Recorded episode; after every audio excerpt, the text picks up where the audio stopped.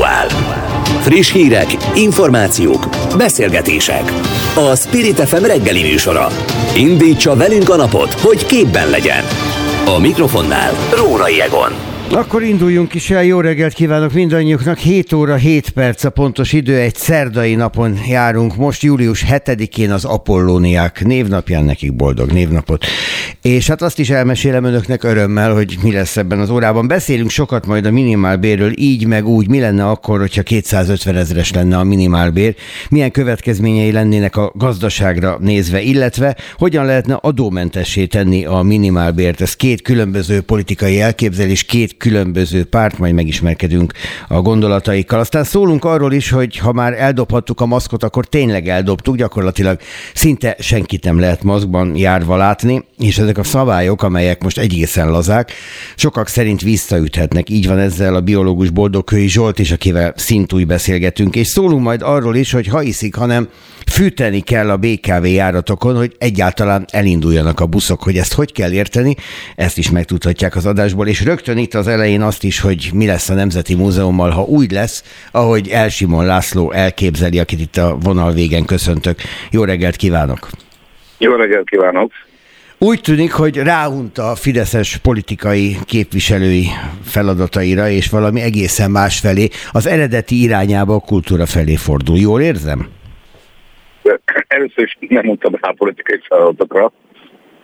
Kifejezetten nagy szeretettel és lelkesedéssel, meg rendülettel végeztem a képviselői munkámat, de azt gondolom, hogy egy bő évtized az ember életéből a politikában az elegendő. Nem, el tudom fogadni, hogy nem mindenki gondolkodik így, és hogy egész életét arra szánja, hogy, hogy képviselőként dolgozzon. Én megmondom őszintén, hogy nagyon sokat tanultam, nagyon sok kapcsolatot építettem ki, tehát bizonyos szempontból nem csak próbáltam a saját közösségemért, a lakóhelyemért, a Velencétőért és a magyar kultúráért tenni, azokért, akik engem a parlamentbe bejutottak, hanem, hanem, hanem magam számára is hasznos volt, mert nagyon sok információval lettem gazdagabb, tehát érdemes volt odaadóan végezni a munkát. De van más kihívás is az életben, és mint hogy soha nem szakadtam el igazán a kultúrától, alkotóként is aktív maradtam, publikáltam is folyamatosan, tehát az elmúlt tíz évben is jó pár könyvem jelent meg. Ezért azt gondolom, hogy ez a váltás, ez, ez egy megalapozott vagy egy érthető váltás lenne, amennyiben pályázatomat támogatja a bizottság, és amennyiben a miniszter ezek után lesz. Arról van. És ez még egy nyitott kérdés, én uh-huh. azt tudom csak, hogy jövő hétfőn. 12. hétfő lesz a bizottsági meghallgatás. És augusztus 1-től állhat a munkába. Hányan pályáznak, arról van valami tudomása? Nincsen. Ez mondjuk elméletileg ugye egyelőre nem is nyilvános adat. Az önpályázata viszont nyilvános, egy 52 oldalas munka, aminek a végén valóban van egy nagyon komoly publikációs lista is, és van egy nagyon komoly ezt a pályázatot megalapozó önéletrajz, de a pályázat maga meg tartalmaz néhány egészen érdekes megjegyzést. Például, hogy az emlékezet politikában aktív intézményt szeretne a Nemzeti Múzeumból, ami jelen pillanatban az önvéleménye szerint egy alvó intézmény? Egy, egy a jelenben nem, igazán nem, nem, nem, nem ott nem, lévő? Nem, nem, nem gondolom. Tehát én a, a Nemzeti Múzeumnak az értékeit és az eredményeit abszolút elismerem. Azt gondolom, hogy kiváló szakember által dolgozik a Nemzeti Múzeumban, fantasztikus a gyűjtemény, csodálatos az épület, és a, és a filiálék is igazán jók. Ez nem mondható el mindegyikre egyaránt, tehát van, ahol nagyon komoly eredményeket tudnak mögött a mozológosok, van, ahol kevésbé, de a lényeg az, hogy egy óriási nagy intézmény az, amit át lehet venni, és ez egy, óri, ez egy óriási lehetőség is. Gondolni arra, hogy 1802-ben jött létre a Nemzeti Múzeum, az ország legrégebbi múzeum, és a legnagyobb, és a legnagyobb gyűjteményel is rendelkező múzeuma. Nincs még egy, egy magyar közgyűjtemény, amelynek ekkora gyűjteménye lenne, pontosabban a múzeumok sorában mint egy ekkora gyűjtemény. De most azt, hogy én, én az emlékezett politikában fontos szerepet szánok a Nemzeti Múzeumnak, ez szerintem teljesen természetes. Hát eddig is az volt. Egyszerűen nem feltétlenül az voltak a hangsúlyok, ahol én helyezném. A, a, amikor történelemről gondolkodunk, amikor történelmi emlékezetnek próbálunk valamilyen módon kiállításokat szervezni, könyveket kérni, akkor mindig is szolgáljuk ezzel valamilyen módon azt a kollektív emlékezetet, amely egyébként a magának az emlékezett politikának is a, a fókuszában van. Mondok néhány példát. Minden évben dönt a kormány arról, hogy meg adott esetben az országgyűlés, hogy milyen emlékévet fogunk megünnepelni, mit tartunk fontosnak. Amikor azt mondjuk, hogy Petőfi emlékév lesz, hogy a nemzet egész számára, kollektív emlékezet számára fontos a magyar költészetek kiemelkedő alakjának az életműve, akkor emögött van egy emlékezett politikai megfontolás. Nyilvánvalóan van egy, van egy szakmai irodalomtörténészi megfontolás is. Sorolhatnánk tovább a dolgokat, tehát hogy kiknek állítunk szobrot, kikre emlékezünk pozitívan, kik azok, akik egyébként a, a negatív cselekedeteik ellenére a nemzet kollektív emlékezetében nem kerülnek ki, hanem ott fontos szerepet töltenek be. Mindig azt mondom, hogy nézzük meg, hogy, nézzük meg, hogy milyen rövid ideig regnált Károly Mihály, vagy éppen Kumbéla, és mégis a, a néhány hónapos regnálás ellenére nagyon masszívan ott élnek a nemzetnek az emlékezetében, velük is kell foglalkozni, természetesen a, a maguk mondjuk, hogy a, a narratívában a, a, a méltóhelyüket igen, igen. Ha jól értem a szavait, akkor igazából ezt a nemzeti emlékezetpolitikát úgy kellene értenünk ebben az összefüggésben, hogy a politikát kiszolgálná a múzeum abból a tekintetből, hogy elképzeléseket, ötleteket tárna elé. Hát, nagyjából ott is írtam, mert nem, hogy a politikát kiszolgálná, hanem hogy, hogy a politika számára érdemi javaslatokat, muníciókat és tartalmakat fogalmazna meg. Nyilvánvalóan ugyanakkor a fenntartót arra is rávenné, hogy mondjuk kellő forrásokat is biztosítson. Amennyiben elnyeri a főigazgatói pozíciót, akkor le kell mondani a képviselői mandátumáról, de nem kell lemondania a kormánybiztosi munkájáról. Miniszteri biztosi. Minisz, bocsánat, miniszteri biztosi munkájáról, amelyik éppen egyfajta átszervezést szolgálna ki, vagy készítene elő. Ebben a minőségében, főigazgatói minőségében gondolom azért, miközben hivatalosan nem összeférhetetlen, de mégiscsak pikáns lenne ez a helyzet. Nem, én egyáltalán nem érzem, főleg, nem érzem így, főleg azért, mert a feladat az nagyon komplex. A múzeumi terület megújítása, a, a fő fókusz ennek a miniszteri biztosi tevékenységnek. Tehát nagyon szertától, amit csinálok, és ráadásul az integráció az, az nagyon összetett, mert az, hogy, hogy annak a lehetőségét megvizsgálja a kormány, hogy esetlegesen átmenetileg a Természettudományi Múzeum, vagy akár az Iparművészeti Múzeum integrált intézmény, egység, egy integrált intézménynek az egysége legyen, ez, ez csak az egyik része a munkának ez sem dölt még el. És az sem biztos, hogy a kormány is fog dönteni, hogy, hogy, hogy integráljuk ezeket az intézményeket. Ezzel kapcsolatosan munkanyagokat dolgoztunk ki, kormány előterjesztés, javaslatokat, aztán majd, majd a kormány eldönti, a fenntartó eldönti, hogy mit akar csinálni. De hát sokféle más integráció is lehetséges. Például a pályázatban nagyon hosszan, hosszan foglalkozom a régi területek az integrációjával, amely ma széttagolt. A Lechner Tudásközpontban van a közhiteles nyilvántartás, a Várkapitásánál van a, a régészeti föltárás koordinálásának a szerve, és még, és még sok-sok egységet nevezhetnék meg. Ugye a régészeti munkának egy jelentős részét jelen pillanatban is az Múzeum koordinálja, tehát ezeket a feladatokat érdemes integrálni. Tehát ez nem azt jelenti, hogy hogy intézményeket vonunk össze, hanem azt jelenti, hogy bizonyos feladatokat, amelyek most széttagoltak, azokat egy helyen végezzük el. Tehát ezzel kapcsolatban is van koncepciónk, és ilyen típusú integrációt is szeretnénk megvalósítani. Ezek jogszabály előkészítést igényelnek. Normális esetben egy múzeum nem vesz részt a jogszabály előkészítés folyamatban, tehát múzeum igazgatóként nincsen meg az a feladatköre az embernek, hogy, hogy, hogy törvényeket vagy rendeleteket készítsen elő, vagy azokat véleményezze. És mint hogy nekem azért a bő évtized alatt képviselőként is és államtitkárként is jelentős jogalkotói tapasztalata, mert így, így érdemes ezt a munkát folytatni miniszteri biztosként. Tehát tulajdonképpen a saját intézményemet csak segíteném, nem hogy összeférhetetlen lenne, hanem kifejezetten szerencsés lenne, üdvös lenne, hogyha ha, ha, ha, ha tudnám a, a saját intézménynek, az egész intézmény típust a minisztériumon belülről segíteni. Kapott bíztatást a politika felől arra, hogy pályázzon bátran, és kiengedik a képviselői munkájából, hogy főigazgató legyen? Vagy akár mondjuk Kásler Miklóssal beszélt erről? Többször beszéltem erről a miniszter és a miniszter úr úgy érzem, hogy támogat, de hát nem akarok előzni a medvegőrére. Végül is a döntés a miniszteri? Igen. Az ő támogatása ebből a szempontból iránymutató és fontos. Igen, de hát azért végig kell menni ezen az úton. Tehát, hogy én azt gondolom, hogy, hogy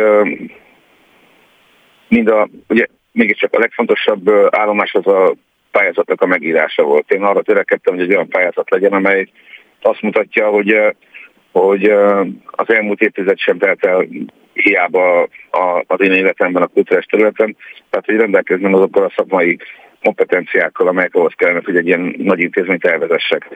És éppen ezért egy szokatlanul részletes pályázatot írtam. Én visszanéztem az elmúlt más évtizednek a főigazgatói pályázatait, nem csak a Nemzeti Múzeumban, hanem más múzeumokban is, Petőfi Múzeum, Természettudományi Múzeum és sorolhatnám tovább.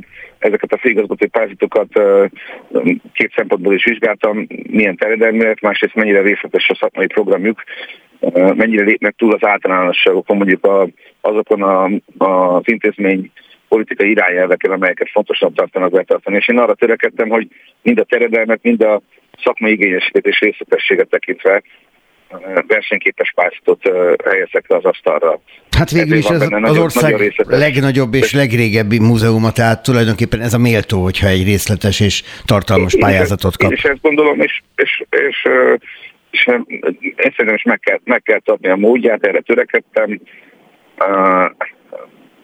Aztán a többi azt kiderül. hiszem, hogyha valaki elolvas ezt a pályázatot és ismereteletet, akkor azt is látja, hogy, hogy csapatom is van, hiszen olyan, olyan uh, koncepcionális elemek jelennek meg benne, amelyek, uh, amelyeknek a megírásához uh, egy, egy csapat kellett, háttérmunka kellett, uh, közös gondolkodás kellett. Uh, uh, tehát én nagyon törekedtem arra, hogy, hogy, uh, hogy nem mondhassa senki sem, hogy itt a politikóra vezényel egy embert, akinek falmány fogalma sincsen a területről.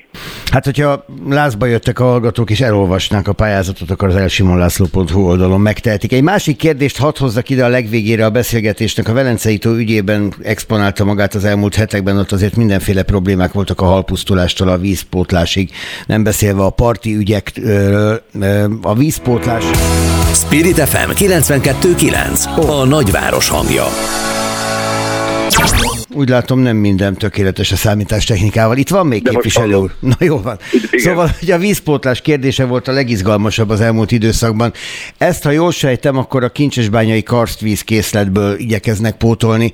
Ezügyben ön is meg Teseli ké- képviselő, a terület országgyűlési képviselője, és úgy tűnik, hogy igen aktív. Mit tud erről mondani most? Itt van még képviselő úr? Hát akkor ez, erre szokták mondani, hogy itt összeomlott sok minden egyszerre, a telefonvonal, a számítástechnika és mi egyéb, de egyáltalán nem jövünk zavarba, mert megkérem következő vendégünket, hogy húzza maga elé a mikrofont. Őt úgy hívják, hogy Szanyi Tibor, és köszönöm szépen, hogy ilyen ügyesen a technikával is boldogul, Jó és reggelt szeretettel kívánok. köszöntöm itt a stúdióban. Az ISZOM párt alapítója és miniszterelnök jelöltje. Jó reggelt! Jó reggelt ismét. 250 ezer forintos minimálbérről mi már beszélgettünk ebben a műsorban, ez az önök elképzelése, és hát akkor is mondtam, hogy mintha ezügyben elindult volna valamiféle licit. Hogy úgy tűnik, hogy mindenkinek van egy elképzelése, hogy hova kellene kilőnie ennek az összegnek, mert ígérni mindenki tud, annyira nem lehetünk szegények. Mi az alapja annak, hogy ilyen összegű minimálbéremelésben gondolkozzanak például önök? Az alapja az az, hogy nemes egyszerűséggel ennyiből lehet Magyarországon élni. Ugye a létminimum számítások azok hivatalosan nem léteznek, de ettől függetlenül különböző társadalmi szervezetek, műhelyek végeznek ilyesmit, és azért ma az origója a létminimumnak, az durván egy olyan 110-120 ezer forint között van. E, Na most mi azt tételezzük föl, hogy minden egyes dolgozó legalább egy valakiért felel, hogy ez most gyerek, ö, szülő, stb. ez ö, tud változni, de gyakorlatilag ez a minimálbér, amit mi magunk elé vettünk, és kitűztünk, és küzdünk, amiért, ez, ez gyakorlatilag a létminimum duplája. Innen a szám. A másik pedig az, hogy ön azt mondja, hogy sajátos licit van. Hát nem. Nem érzékeli? Nem, ugyanis ö, eddig még senki nem ígért fölénk. Hát Tehát, Így is lehet mondani, de hát én mondom, hogy 300 ezer, akkor már maguk fölé ígérek. Igen, de hát ez nem történt meg. Mondhatom, 300. E, tehát ha így nézzük, akkor persze nem. Egyébként lehet, mi ezzel nem fogunk vitatkozni, tehát mi simán föl tudunk zárkózni az ön által említett 300-hoz is, sőt lehet, hogy jövőre ez lesz, mert ahogy vágtat az infláció, most csak úgy például az építőanyagára körüli cirkuszt ad említsem, azért ez a 300 ezer forint, vagy 250 azért maradjon. Jó, nem nem akarom elvinni komolytalan irányba. De nem komolytalan az irány. Ugye mondott Karácsony Gergely is valamit, mondott Orbán Viktor is valamit, van az MSZP-nek is egy elképzelése szemmel láthatólag, ők mondjuk például adómentessé tennék, és ezzel segítenék az embereket, és van önöknek ez a 200 ezer, 250 ezer forintos elképzelésük. Erre gondoltam, amikor arról beszéltem, hogy van egy licit. Igen, csak mi indultunk, és 250-nel indultunk, és erre jöttek a többiek a jóval alacsonyabb számok. Nem lehet, hogy az a realitás? Nem. É, hát minden realitás. A munkabérek kérdése a munkásmozgalom történetéből ezt nagyon jól tudhatjuk, az pont annyi a minimálbér, amit a dolgozók kiharcolnak. Tehát ez egy reális szám, és mondjuk azért, hogyha már itt föltette a kérdést, különböző pártok vagy politikusok mi mindent mondanak erről a kérdésről, akkor azt hadd illessem néhány gondolattal. A kormány áll hozzánk a legközelebb, aki azt mondta, hogy 200 ezer forint a minimálbér, csak azt nem mondta meg, hogy nettó vagy bruttó, meg az se, hogy mikor. Amúgy egyébként én élek a gyanúperrel, hogy Orbán Viktor vagy pontosabban a kormány az abban gondolkodik, hogy ez lehet akár nettó is, bruttó is, hiszen ők nagyon régóta üzemeltetik az adókedvezményeknek a különböző rendszerét, sőt vannak olyan adókategóriáik, ahol effektív nulla az adó. Tehát ilyen értelemben ez bruttó is lett, nettó is, személytől függően. Karácsony Gergely azt mondta, hogy ez nettó az ő 200 ezre, és majd a jövő ciklus végére. Hát azért állja meg a menet, hogyha valaki 5 évre előre azt tudja mondani, hogy ilyen gyalázatos lesz a minimálbér, attól benne fölmegy a pumpa. Az MSP meg a DK-nél szerényebb összegeket mond, ilyen nettó 150-160 ezer forint környéki minimálbérről beszélnek, ami azt jelenti, hogy ez a két párt bizonyosan nem a dolgozó embereknek az érdekeit képviseli, hiszen mind a baloldali igen szolidaritás Magyarországért mozgalom, vagy szebb nevén iszom, aláígért bőséggel, de még a kormány alatt is van. Hát szerintem az a, ez az egész történet ez így nem versenyképes. Van egy aláírásgyűjtésük a 250 ezer forintos havi minimálbérét. Mennyire fogékonyak erre az emberek? Tehát azt gondolnám, hogy na ez az, amit mindenki aláír, aki erre oda dugják. Jó gondolja. Viszont ez nem csak úgy van, hogy szó nélkül oda jönnek és aláírják, hanem vannak beszélgetések. Engem teljesen megkapott az, amit egyébként az elmúlt hetekben ezekben a kis településeken járva tapasztaltam. Az egyik dolog az az, most csak a bérekről beszélve, hogy szinte tipikusnak tekinthető vidéken, Budapesten is persze, de előfordul, de vidéken tipikus, hogy négy órás és arányosan minimálbéres munkára jelentik be az embereket, aztán 10-12 órát dolgoznak érte, és a különbözetet pedig, hát különbözetet, tehát valami alamizsnát beletolnak még feketén a zsebekbe. Szerencsétlen kénytelen kellett elteszik, hát elfogadják. Ugyanakkor ebből se nyugdíj, se semmi nem keletkezik, tehát én azt gondolom, hogy vidéken élelődik egy nyugdíjkatasztrófa ennek okán. Ezért kell a minimálbért az drasztikusan megemelni. A másik pedig, és hogyha már itt az előző beszélgetésnél a vízről volt szó, akkor én is hadd mondjak egy vízes példát. Engem elképesztett, hogy Hajdubihar megyében, Borsod megyében, micsoda elképesztően ócska pocsék víz van nem kevés településen a csapban. De olyan barnás lőtty, amit még mosogató léként is undorral néz az ember. Én azért lepődtem ezen meg, mert még korábban európai parlamenti képviselőként, azt megelőzően országgyűlési képviselőként én úgy hittem és úgy tudtam, hogy irgalmatlan összegeket raktunk bele európai pénzből, hazai forrásokból a vidék, meg általában Magyarország ivóvizes ellátásának érdekében, és hogyha ez az eredmény 2021-ben, akkor azt mondom, hogy valaki ezt a pénzt ellopta. Tehát ö, ö, ezzel valamit kell csinálni, mert egyébként ö, tényszerű az, hogy ezek az emberek százszoros áron veszik a vizet, palackozott vízből fürdenek, vagy mosakodnak, palackozott vízből mosogatnak, vagy mosnak, és ez pont százszoros ár. Na most akkor visszatérek az előző kérdésre. Mi az a minimálbér, amiből meg lehet élni Magyarországon? Nem gondolom, hogy erre most a kedves hallgató nem tud válaszolni, mert mindenkinek a saját zsebe és a saját élete határozza meg. Önök szerint 250 nettóban. Olvasok itt egy hírt közben az oldalukon, én ezt a Canicula rovására írom, a Fideszből dezertálókat támogatja az iszom az előválasztáson. Ez akár lehetne komoly is, de hát Pálinkás Józseftől kezdve Márkizai Péterig csomó mindenkit felsorolnak, akiket önök támogatnak, de úgy tudtam, hogy nem is vesznek részt az előválasztáson, tehát akkor nem is támogatnak. Szurkolunk nekik, hogy valóban, ugyanis hát ez a úgynevezett a Fidesz előszeretettel mondja, hogy baloldali ellenzék, de hát egy baloldali erő sincsen benne, vagy egy baloldali politikus sincs köztük. Ez, ez ez, ez valahol a... Ezzel mondjuk a ma még megszólaló Komját Imre például biztosan vitatkozni fog. Hát az lehet, hogy vitatkozni fog, akkor majd ezt megvitatjuk, mert pont az ő pártja az, amelyik a legkisebb minimálbért ajánlotta meg a fényes jövő dacára. Hát, hogyha valaki azt mondja, hogy szóval a baloldalság az nem melverés, meg ilyen pólóknak a kérdése, az az effektív politikáknak a kérdése. Hát, hogyha egy párt a legalacsonyabb minimálbért mondja be a célkitűzései között, és az Komját Imre pártja, Hát ez nekem nem mondja, hogy baloldali, hát ez menjen a fenébe, hát bocsánat, hát hol itt a munkás képviselet? Tehát az, hogy odaláncolom magamat, mit tudom én, valami kerítés, ez sorry, hát ez azért nem. Számolnak önök a gazdasági környezettel? Számolnak önök azzal, hogyha bemondanak egy 250 ezeres minimálbért, ami mondjuk teszem fel, megvalósul, akkor mi történik azokkal a kis és közepes vállalkozásokkal, amelyek mondjuk leszakadt térségben próbálnak munkát adni az embereknek, és így is Olyanok nincsenek. Kis és középvállalatok, szóval a mikrovállalatokról beszélünk, tehát a hazai és a nemzetközi statisztikai megközelítésében tíz főig mikrovállalkozásról beszélünk.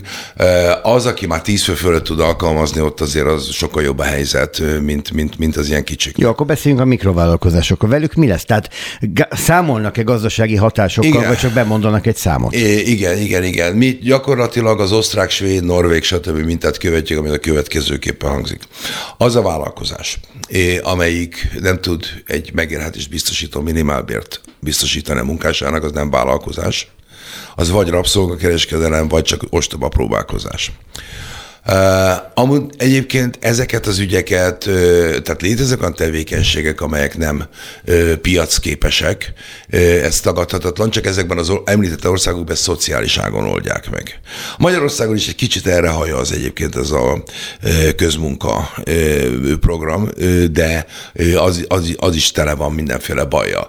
Szóval vegyük komolyan magunkat, Ausztriában például azt mondják, hogy az ilyen es, esdeklő, csetlőbotló vállalkozásoknak, hogy sorry Hans, állj le, és ne roncsd az egész ország versenyképességét. Megoldjuk neked ezt ö, szociáliságon. És ezért mondjuk mi azt, hogy falu szövetkezetek, szociális szövetkezetek, és sokféle szövetkezeti elképzelés lehet, és ez Magyarországon is bebizonyította, főképpen dél-baranya térségében lehet nagyon jól látni, hogy ezek a ö, szövetkezeti alapon összeállt, különböző tevékenységekre összeállt ö, ö, csoportok, ezek viszont közel már meg, meg, meg tudják adni azt a megélhetést, amit erről beszélünk, a 250 nettót. Az változatlanul úgy van, hogy a 2022-es országgyűlési választáson külön egyedül méreti meg magát az iszom? Abszolút. Hány százalékra számít? Törekszünk. Mi 5 plusz, tehát az azt jelenti, hogy a parlamenti küszöböt szeretnénk megugrani, és ennek van azért egy olyan varázsa, hogyha valaki logikusan gondolkodik és látja, hogy ma Magyarországon most a két nagy blokk ilyen eléggé pariban van, tehát az azt jelenti, hogy aki 5%-kal be tud ékelődni az, e, a Magyarország gyűlésbe, az igen jó esélyekkel bír arra, hogy legalább a minimális programját megvalósítsa. Magyarul mi ezt úgy éljük meg, hogyha akár csak egy, de leginkább öt képviselővel bejutunk a Magyarországgyűlésbe, akkor a 250 ezer forintos minimálbért azt kikényszerítjük, ez az egyik dolog, de általában is elmondható, hogyha mondjuk mi alakítanánk kormányt, én lennék a kormányfő, akkor ígérhetem mindenkinek, hogy nagyon-nagyon meg fog emelkedni a jövedelme. Én meg, meg elmondom a hallgatóknak, mert ők nem látják, hogy Szanyi Tibor elmosolyodott közben. Ö, igen, mert jön a mondat másik fele, ha nem nem én leszek a kormányfő, akkor csak nagyon fog megemelkedni a fizetés. Az ISZAM alapítója és miniszterelnök jelöltje Szani Tibor volt a vendégünk. Mark jönnek a friss hírek itt a Spirit fm -en. Aktuál. Friss hírek, információk, beszélgetések. A Spirit FM reggeli műsora. Indítsa velünk a napot, hogy képben legyen. A mikrofonnál Rórai Egon. A béremelésről és a minimálbérről nem kell nemzeti konzultációt tartani, nem kell súlyos milliókat elkölteni arra, hogy megkérdezzük az embereket, szükségük van-e több pénzre, jelentette ki Komját Imre sajtótájékoztatóján. A minimálbér adómentes rétételéről az MSZP politikusát kérdezzük. Az elnök helyettes úr itt van a vonalban, jó reggelt kívánok! Jó reggelt kívánok a hallgatóknak is! Kezdjük egy kicsikét távolabbról, a hallgatók számára közelebbről, mert Szanyi Tibor volt a hírek előtt a vendégünk, aki azt mondta, hogy például az MSZP nem egy baloldali párt, és hát nem is a melósokat, ahogy ő fogalmazott, képviseli, hanem valami egészen furcsa módon próbál helyezkedni. Mit gondol erről? Nem szeretnék túl sok szót vesztegetni Szanyi kapitányra, de arra azért nagyon határozottan emlékszem, amikor 2012-ben az első éjségmenet előtt örömbe hívott fel a telefonon, és mondta azt, hogy ha én lennék a pártelnök, akkor megtiltanám, mert felelőtlenek vagytok, hogy mínusz 19 fokban akartok felgyalogolni Budapestre. Erre az volt a válaszom, hogy még jó, hogy nem te vagy a pártelnök, Tibi. Úgyhogy eh, erről ennyit. De ha jól értem, akkor az egészségükért a... aggódott, és nem a dologgal szemben fogalmazott meg véleményt. Csak a, csak a rendkedvéért. Értem, értem, szerintem saját magáért, meg a saját pártjáért aggódjon ne az MSZP-ért. Megtehette volna, hogy baloldali politikát csinál, amikor az MSZP-ben volt, akkor valahogy nem nagyon látott ki a nagy BMW-ből, és nem nagyon látta akkor a közmunkások és a szegény emberek problémáit. Értem én, hogy a politikában változik a, a szélirány, sok sikert kívánunk nekik. Ha jól értem, nincsenek túl jó viszonyban. Nincsenek túl jó viszonyban, ha jól értem. Önök az esélyesek nyugalmával ígérnek? Mi igen, az esélyesek nyugalmával ígérünk, azt gondoljuk, hogy az a szövetség, amit Karácsony Gergelyel, a párbeszéddel és az LMP-vel kötöttünk, az sikerre fog vezetni, és az a program, a jóvátétel programja, a kormányváltás és korszakváltás programja, ami megfogalmaztuk nagyon-nagyon karakteresen baloldali ígéreteket, javaslatokat, azok szakmailag is meg vannak alapozva, szakszervezetek is támogatják azokat a programpontokat, amelyek a munkavállalókat érinti, Szerintem igen, esélyes fogalmával is ezeket végre is fogjuk hajtani. Azt mondja, hogy igazából nem konzultálnia kéne a miniszterelnöknek a béremelésről, hanem megemelni a bért. Hát erre tett is ígéretet a konzultációtól függetlenül 200 ezer forintos minimálbérről beszél. Önök pedig arról, hogy adómentessé tennék a minimálbért. A kettő, a kettő párban járhat? Ö, még egyszer elnézést. Azt kérdezem, hogy a kettő járhat-e párban? Tehát lehet-e emelni és közben adómentessé tenni? Mert igazából erre vágynának a legtöbben. Természetesen járhat párban, és szükség is van emelésre, de mi azért tettük a javaslatot, és azért mondtuk azt, hogy most azonnal meg lehetne csinálni, és meg is kellene csinálni, mert mi a minimálbér adómentes tételével úgy tudnánk emelni, hogy ez nem kerülne egyébként egy fillérbe sem a vállalkozóknak, a munkáltatóknak, és most erre nagy szükség lenne, mert azért a járvány alatt az az elégtelen vértámogatás, amit a kormány adott nekik, azért rendesen kivéreztette őket, ezért gondoltuk azt, hogy ha most egy ilyen megoldást javaslunk, ha ezt elfogadják, akkor ezzel azonnal is segítséget tudunk nyújtani, és közben nem terheljük meg a pályáztatókat. De a miniszterelnök úr azt mondta, hogy a horizonton van a 200 ezeres minimálbér. Hát nem a horizonton kellene lenni, az embereknek most van szükség. Hát azt nem mondta el, hogy meddig lát el a horizonton, úgyhogy még ez egy következő kérdés valóban. A bejutottak a parlamentnek egy törvényjavaslatot, ahhoz az kellene, hogy tárgyalni tudja a parlament, hogy azt összehívják még szeptember vége előtt, hogy eredetileg tervezik. Így van. Abban az esetben, amikor arról volt szó, hogy a Fidesz érdeke azt kívánta, hogy rendkívüli parlamenti ülést hívjanak össze, akkor össze tudtak hívni, akkor most az emberek érdekében is hívjanak össze rendkívüli parlamenti ülést, és a 133 ember, ember szavazza meg. Erre nem esélyt látok, megmondom őszintén, ezért is mondtuk azt, hogy úgy néz ki, hogy ennek végrehajtására garanciát a 2022 formányváltás adhatja, de attól függetlenül mi továbbra is megtesszük a javaslatainkat. És itt azért hadd jegyezzem meg, hogy a két legnagyobb szakszervezeti konfederáció, a Liga és a Magyar Szakszervezeti Szövetség is egyetért a törekvésünkkel a minimálbér adómentesítételével kapcsolatban, hiszen 2017-ben éppen a Liga javaslata volt ez, és a Magyar Szakszervezeti Szövetség minden egyes minimálbértárásnál előhozta, hogyha másképp nem, akkor így lehetne emelni. Az nem járható, hogy emeltek 4000 forintot, havi 4000 forintot a minimálbéren, és 2000 forintot a közmunkabéren. Közmunkabér esetében az azt jelenti, hogy napi 77 forinttal emelték meg, amikből két nem lehet. Néhány mondatot tudunk váltani az előválasztásról? Természetesen. Köszönöm. De tényleg csak néhány felvetés. Egyrészt sokakat meglepett, hogy az MSZP párbeszéd szombathelyen Ungár Pétert támogatja, nem a DK-s Ceglédi Csabát. Ehhez van-e kommentárja? Nagyon sok ilyen meglepő uh, momentum lehet, ha már így momentumot szóba hoztam, mert például Cseperen nagyon sokan meglepődtek azon, hogy a Jobbik ott viszont Szabó Szabolcsot támogatja. Ez is egy furcsa együttállás. Azt gondolom, hogy a, a tárgyalóink, a, a főtárgyalóink azok alapozottan döntöttek, hát ott, ott ezt sikerült összehozni. Azt gondolom, hogy egy kiváló jelölt Ungár Péter, már csak azért is, mert nekem a szféra a, a szívem és Ungár Péter a szociális dolgozók szakszervezetével, a közszolgálati dolgozók szakszervezetével küzd együtt a béremelésükért, a jogaikért, úgyhogy én szívesen támogatom Ungár Péter a kampányában is. Na, miféle szempontok kerülnek elő egy ilyen beszélgetésben? Komiát Imre, nagyon szépen köszönöm, hogy a rendelkezésünkre állt. Kellemes napot kívánok önnek! Önnek is, és a hallgatóknak is. Spirit FM 92.9 A nagyváros hangja.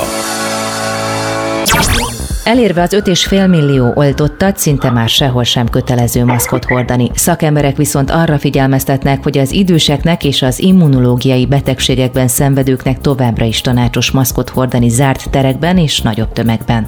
A vonalban Boldogkői Zsolt biológus, a Szegedi Tudományegyetem Orvosi Biológiai Intézetének tanszékvezető egyetemi tanára.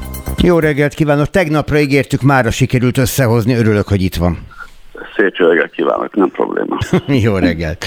No szóval, eh, mennyire vagyunk most, hogy ilyen bátrak lettünk, igazából védettek? Hát ugye az oltottságnak a, az aránya vagy száma az, az arányos a védettséggel is, de minden függ például az, hogy milyen vakcinát használunk. Hogyha mindenkit Pfizerre oltottak volna be, akkor magasabb szintű lenne a védettségük, mint jelenleg tehát nehéz megmondani, hogy mennyire vagyunk védettek, azt tudjuk megmondani, hogy mennyire vagyunk oltottak, meg azt tudjuk, hogy nagyjából megbecsülni, hogy ez, ez, ez, ez mit jelent mondjuk a járvány szempontjából, ez mit jelent a, a, a, a nyájimmunitási küszöbhöz képest. Ez ügyben, ez ügyben rossz előjelzések vannak, különös tekintettel a delta variáns miatt. Így van. A delta variáns, hogy az a probléma, hogy a evolúció során az eddigi legtökéletesebben alkalmazkodott vírus, tehát a, a legjobban tudja felismerni a sejtnek a, a receptorait, gyakorlatilag a influenzához hasonló tüsszögést idéz elő, tehát nagyon magas az úgynevezett ilyen R0 értéke, vagy reprodukciós rátája míg például a, a Wuhani variánsnak ez 2,5 volt, tehát hogy egy ember átlagosan 2,5 másodperc fertőzött meg. Itt, itt a becslések szerint ez, ez több mint 6, megközelít a 700, tehát ez már egy óriási szám. És ez az érték viszont változik a, bizonyos szezonalitást mutat, és ez az oka annak, hogy azért nyáron nincsenek olyan óriási járványok, ha bár bizonyos országokban ugye elkezdett, tehát a trendek elindultak Európában is. Azt szabad gondolnunk, hogy úgy működik, mint egy influenza a tekintetben is, hogy amikor nyírkosabb, rosszabb idő van, tehát amikor mi magunk kitettebbek vagyunk egy ilyen fertőzésre, arra csap rá ez a delta variáns is? Hát ugye a delta variáns is, meg a maga a koronavírus is nem szereti annyira a meleg időt, a, a UV-sugárzást, de nincs olyan fajta szezonalitása, mint az influenzának. Az influenza eltűnik nyáron teljesen, ő pedig csak lelassul valamennyire. A delta variáns az úgy tűnik, hogy nem lassul le annyira, mint például a Wuhani variáns, vagy a, vagy a brit variáns, vagy akkor nevezik ilyet alfa variánsnak. Tehát ezt nem tudjuk pontosan, hogy, hogy, hogy, hogy, hogy képes-e nyáron egy nagy hullámot, járvány hullámot előidézni. Mert ugye ráadásul már nagyon sok ország bizonyos szintig tart az oltottságban is, tehát ugye ez is fékezi a vírust. Úgy tűnik, hogy Európában is, tehát Nagy-Britannia, Portugália, Oroszország, Magyarországon már berobbant a vírus. Izraelből jönnek most ugye ezek a hírek, meg Dél-Korea, meg a déli félteken, ugye ott, ott, ott most van a, a rossz idő. Tehát, tehát beindul, de hogy milyen, mennyire csúcsosodik nálunk itt részeki féltekén, ezt nem tudjuk még egyébként megmondani. Meg hát itt azért van egy másik kérdés is. Például az, hogyha valaki már volt koronavírusos mondjuk idei évelején, akkor ő védettebb annál, mint akit meg beoltottak mondjuk néhány hónappal ezelőtt. Illetve az ő koronavírus által okozott védettsége tovább tart-e, mint az oltottak védettsége? Hát ugye ez utóbbival kezdjük, ez ugye az a mondás, hogy az oltás, elsősorban mondjuk a messengeres oltások, ezek jobb védettséget okoznak. Az, hogy valaki elkapta a vírust, az attól függ, hogy ilyen, milyen tüneteket okozott. Ha csak ilyen PCR pozitív volt, észre az igen, igen valószínű, hogy szinte semmilyen védettsége nem alakul ki. Ha viszont komolyabban megjelentek a tünetei, az valószínűleg jobb védettséget alakítja. A vakcinák azok jobbak, mint a maga a vírus. Milyen érdekes. Az ember azt gondolná, hogy hát átestem rajta, akkor én túl vagyok rajta, Igen. köszönöm szépen, egy életre kész vagyok. Na de ez a delta variáns, ez tudja-e azt, hogy, hogy aki átesett rajta, vagy aki kapott oltást, milyen módon védett? Tehát ki tudja kerülni ezeket a, a biológiai rendszereket? Hát a delta variáns ugye, hogy tudja-e, tehát tehát ugye, hogyha a védettség nem a delta variáns ellen alakul ki, akár egy korábbi fertőzés, vagy egy vakcina által, akkor az bizonyos fajta, bocsánat, ilyen keresztvédettséget jelent.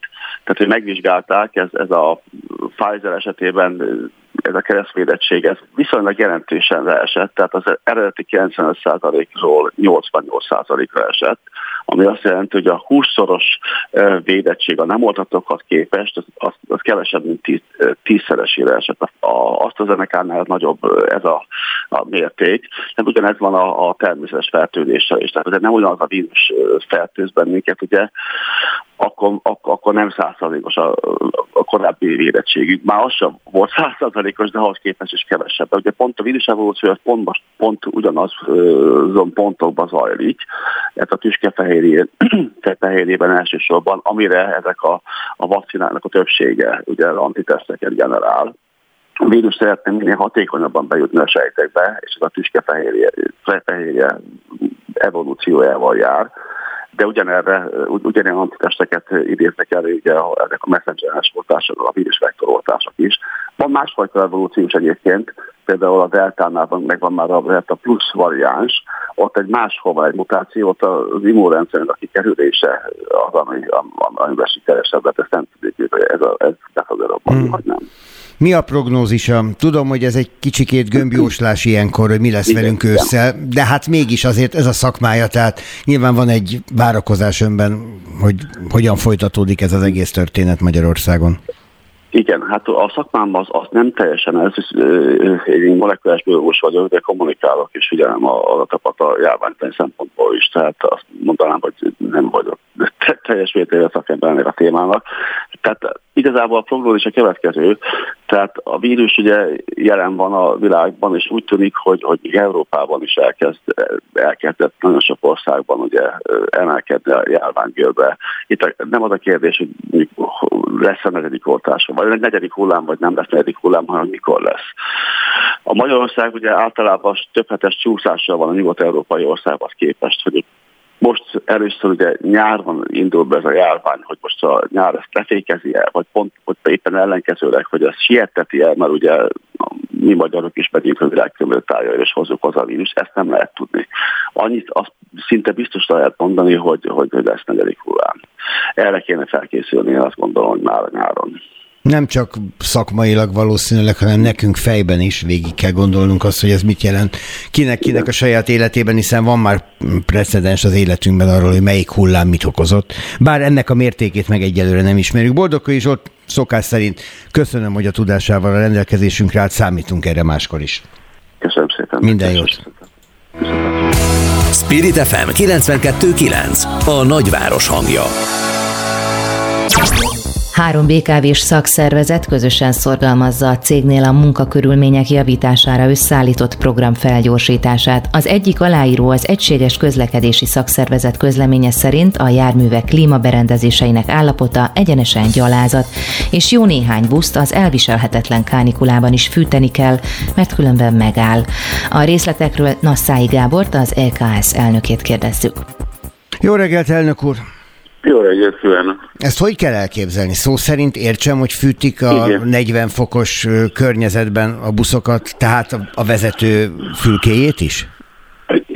Hát természetesen ugye nyilván ezt az utazóközönség is tapasztalja több esetben, hogy melegek a radiátorok.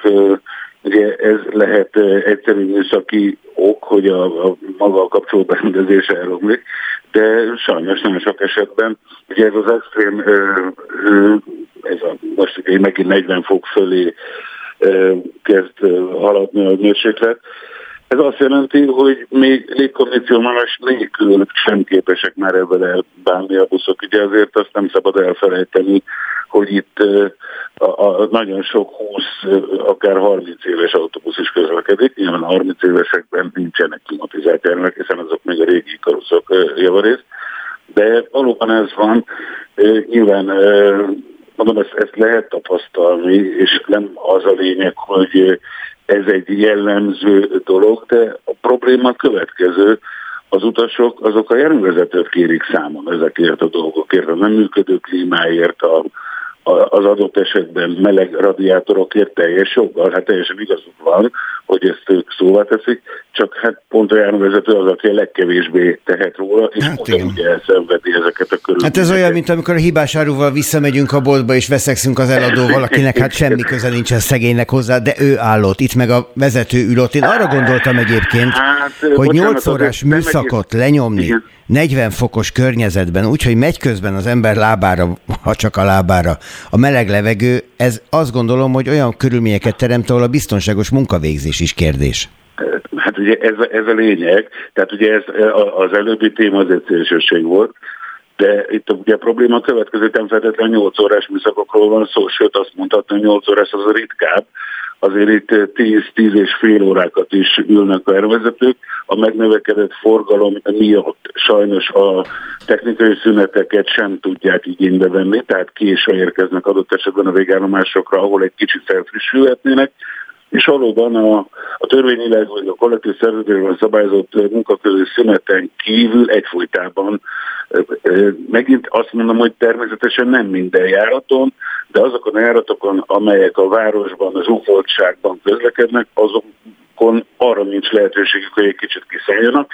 Még, még nem kell ehhez fűtés, de ezek a korszerűnek számít, hogy korszerű autóbuszok már nem úgy vannak kitalálva, mint az Icarus, hogy nagy nyitható ablakokkal átszellőztethetően, bár kérdés, hogy egy, egy álló forgalomban arra szóló jármű ez mennyire szellőztethető át. Viszont még azért azt hadd mondjam el, hogy itt most már tényleg olyan dolgokat olvasok ilyen hírportálokon, meg meg, meg, meg fontos, okos emberek olyanokat mondanak, hogy azért nincs légkondi, mert a járvezető spórol az edére. Sőt, legutóbb már azt is olvastam, hogy nagyszerű újságban, hogy a BKV az üzemanyagon spórol, és ezért szándékosan elrontja a légkondi berendezéseket. Hát azért a maradságnak is van határa, nem. A dolgozóink szeretnének éppen egészségben hazamenni, és erre így nagyon kevéssé van lehetőség, és ezért amellett, hogy a műszaki állapotok botrányos helyzetét tisztázok, azon kívül egy olyan intézkedést elkészítését, vagy elkezdését szeretnénk elérni, ami ehhez a, a változó klímahelyzethez alkalmaz. Van Tehát, arról adatuk, hogy, hogy például egy buszban hány fok van, amikor nyáron ilyen hőségben megy a fűtés? Hát még fűtés nélkül is ugye a vezetőfülkében, de akár az utastérben is, hát ugye két hőmérséklet eleve ugye 40 fok, plusz süt a nap, tehát azért itt már ilyen 50, akár 50 fok fölötti hőmérsékletről is beszélhetünk, itt már maga az, hogy fűtés van, az ugye egyrészt tovább melegít, másrészt még pontosan, ahogy ön fogalmazott korábban, megy a lábára az embernek, az, tehát egy, egy forró levegőt fúj be, aminek külső hőmérsékletnél is melegebb, hát ez egy nehéz helyzet. Nincs arra Mondom, előírás, hogy milyen körülményeket kell köteles a munkáltató biztosítani a gépjárművezetőnek? Hát, hát konkrétan ugye nyilván ez így nincs leírva, egyébként szabályozva van az, hogy a klimatizált járművekben milyen hőmérsékletet kell tartani, ezt a, a megrendelő BKK meg is határozza, a közszolgáltató munkálkodásban is szerepel, de alapvetően a munkáltató kötelessége az egészséges és balesetmentes munkahely biztosítása. Most ez nem az. Tehát ugye itt ez a probléma, mi értjük a vállalatnak a nehézségeit, sok mindent megértünk, de a dolgozóink egészsége megy tönkre, és adott esetben akár balesetet is okozhatnak egy rosszul esetén.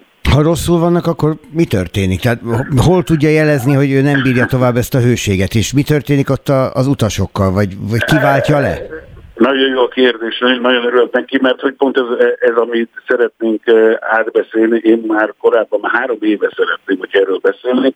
Van egy úgynevezett hőleváltó rendszer, ami azt jelenti, hogy eh, divíziónként, tehát területenként két ember áll rendelkezésre. Ez azt jelenti, hogy van öt eh, garázs, mindenhol van két ember, tehát tíz ember van, és nagyjából ezeren dolgoznak. Tehát az ők a tartalék, ez a tíz ember? Ezek kifejezetten a hőleváltók, csak hát ugye ez, ez, ez egy kicsit nevetségesnek tűnik. Még akkor is, ha nem minden vonal érintett, mondom, de jelentős számú vonal érintett ebben a kérdésben. Na várjon, akkor ezek szerint elnök úr önnek van arra adata, hogy mennyi ember kellene, tehát hogy a sofőrök milyen gyakran lesznek ettől a melegtől rosszul?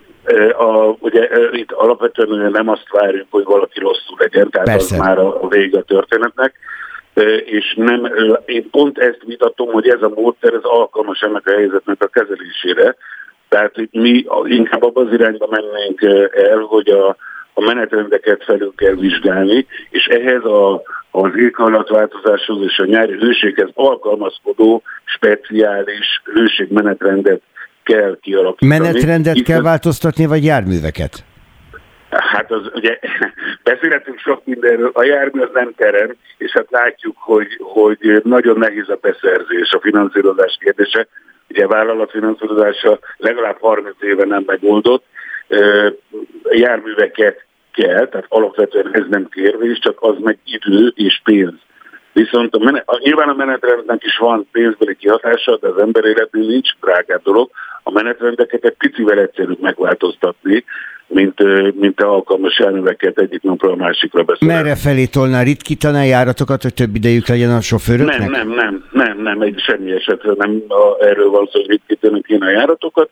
Én mondok egy példát ezeken a zsúfolt vonalakon be kell tenni egy plusz autóbusz, hogy, hogy ne azonnal kell, kelljen indulnia, adott esetben már késéssel, hanem legyen egy indulási ideje kiszállni, bemenni, lehűteni magát, és regenerálódni És van plusz autóbusz? Példa. És van plusz sofőr? Hát van, nincs. Nyilván plusz autóbuszok valahol vannak, hiszen nyáron kevesebb az autóbusz kiadás, és erről is lehet vitatkozni, hiszen a BKV kiadott egy közleményt, hogy már 80% a klimatizált járművek aránya, ezt értjük, csak a dolgozói meg azt tapasztalják, hogy ezek nem működő klímák, tehát ennyi erővel ugye a platóra is rakhatnák, és, és akkor klimatizált az autó, csak ugye szerintem az autóbusz is, amelyik szétszerelve áll a telephelyen, az hiába van, az nem működik. Tehát nyilván van plusz autóbusz, de ez egy folyamat, megint csak azt mondom, nem egyik napra a másikra lehet megoldani, viszont ezt a klímaváltozáshoz való alkalmazás kezdeményezést én ezelőtt már három évben is megtettem, következő évben is, csak hát egyelőre most azért is álltunk összeg közösen, hogy egy picivel nagyobb súlyt adjunk annak, hogy ez egy valós probléma, amit nem lesöpörni kell az asztalról, hanem valamilyen szinten orvosolni ezt a problémát. Hát az utazó közönségnek meg hadd mondjam azt, hogy lehet, hogy több empátiával nézünk ezentúl, és nézzünk ezentúl a gépjárművezetőkre. Nekik se könnyű, ezt eddig is tudtuk, most már biztosan tudhatjuk. Ez tölcsönös, tehát mi, mi azt is fontosnak tartjuk, hogy azért az utasok se füljenek meg, és ne legyenek rosszul a járműveken, egyébként pedig köszönjük. Mi leszállunk, a sofőr megmarad. Noszai Gábor, az EKS elnöke, köszönöm szépen. Köszönöm. Kellemes napot a munkatársainak. Aktuál. Friss hírek, információk, beszélgetések. A Spirit FM reggeli műsora. Indítsa velünk a napot, hogy képben legyen. A mikrofonnál Rórai Egon. Július 7-én szerdán köszöntöm Önöket 8 óra után 6 perccel, és mondom örömmel, hogy mi lesz a következő egy órában úgy nagyjából a mi műsorunk tartalma. Például beszélgetek mindjárt Szél Bernadettel, mert hogy az Emmi a jelek szerint lépni akar és kénytelen endometriózis ügyben, hogy milyen módon és egyáltalán mi ez a betegség, ami a hírek szerint vagy 200 ezer nőt érint Magyarországon. Erről is érdemes szót váltanunk majd a képviselőnővel. Danóci Balást kérdezem majd arról, hogy hogy áll az albérlet kérdés ma Budapesten. Ez ugye különösen abból a szempontból lesz majd izgalmas, amikor az egyetemisták megjelennek augusztus végén, és szeretnének lakást bérelni, egyedül vagy akár csoportosan, hogyan és mennyiből. Aztán beszélgetünk a nyári táborokról és a pedagógusok ottani egészen elképesztő bérezéséről. Szabó Zsuzsa a pedagógus szakszervezet elnöke várja majd a hívásunkat, és egy fontos figyelmeztetés is, hogy ne etessük a vízimadarakat nyáron, mert éhen, télen éhen pusztulnak. Erre nem is gondoltam volna eddig, lehet, hogy önök sem, úgyhogy érdemes lesz erre figyelni. Úgyhogy így haladunk tovább, induljunk is neki. Spirit FM 92.9 A nagyváros hangja. Hosszas egyeztetés után a héten egyértelmű minisztériumi állásfoglalás született az endometriózissal küzdő nők ügyében, ugyanis lehetséges az átjárás a magán és állami ellátás között az orvosoknak. Szél Bernadett független országgyűlési képviselő szerint nincs semmi új abban, amit most az emmi közölt. Arról, hogy a probléma miért nincs továbbra sem megoldva, és mire jutott az emmivel való keddi egyeztetés során, Szél Bernadettet kérdezzük. Mert ugye a jelek szerint önmagában az is kérdés volt, hogy az állami ellátásban kezelhetők lesznek-e ezek a hölgyek. Jó reggelt kívánok, képviselőasszony! Jó reggelt kívánok! Ez hogy lehetett kérdéses egyáltalán, hogy egy betegségben szenvedő ember állami ellátásban megkaphatja a kezelését? Egy nagyon bonyolult helyzet alakult ki egy amúgy sem egyszerű helyzetet követően. Én akkor figyeltem föl erre a jelenségre leginkább, amikor talán emlékeznek rá, hogy novemberben egy nap alatt a parlamenten átment az egészségügyi szolgálati jogviszonyról szóló törvény, és annak volt egy olyan mellékhatása, hogy így fogalmazzak, aminek keretében egész egyszerűen úgy szétválasztották az állami meg a magánegészségügyet, hogy a korábban a rendszeren átjáró, az egyik helyen esetleg gyanút diagnosztizáló, de aztán utána az állami egészségügyben műtésre kerülő, és ott végre diagnózist kapó nőknek megindulhatott a mielőbbi kezelése. És én azért tartottam nagyon nagy hibának azt, hogy így egyik napról a másikra ezt a lehetőséget elvágták, mert nagyon sok nő él ebben a helyzetben, nagyon sokan tud, nem is tudják, hogy egyáltalán ez a betegségük van, viszont az orvos kevés és egész egyszerűen nem lehet egy járványhelyzet közepén, amikor még az elektív műtétek is szünetelnek, ami ezen betegség kapcsán a diagnózis pontos felállítását jelenti, hogy műtétre kerüljön sor. Nem lehet így belenyúlni a rendszerbe és késztények elé állítani mindenkit. Hogy mennyire furcsa a helyzet, azt a közlemény maga egészen kiválóan illusztrálja, mert hogy arról szól így most július 5-én, 6-án, amikor ezt kiadták, ma ugye 7-e van, nehogy tévedjenek. Szóval arról szól most így július elején, hogy március 1 -e után is lehet majd kezelni ezeket a betegeket. Tehát, mint hogyha három ja, hónapon igen. keresztül egyik lábunkra a másikra álltunk volna, hogy most mit is kéne mondanunk? Na, mert úgy, igen, tehát az időhurok az úgy jött létre, hogy a gyors munka ritkán jó, ez egy, ez egy ilyen mondás. És valóban ez történt, hát ez nem hogy, az.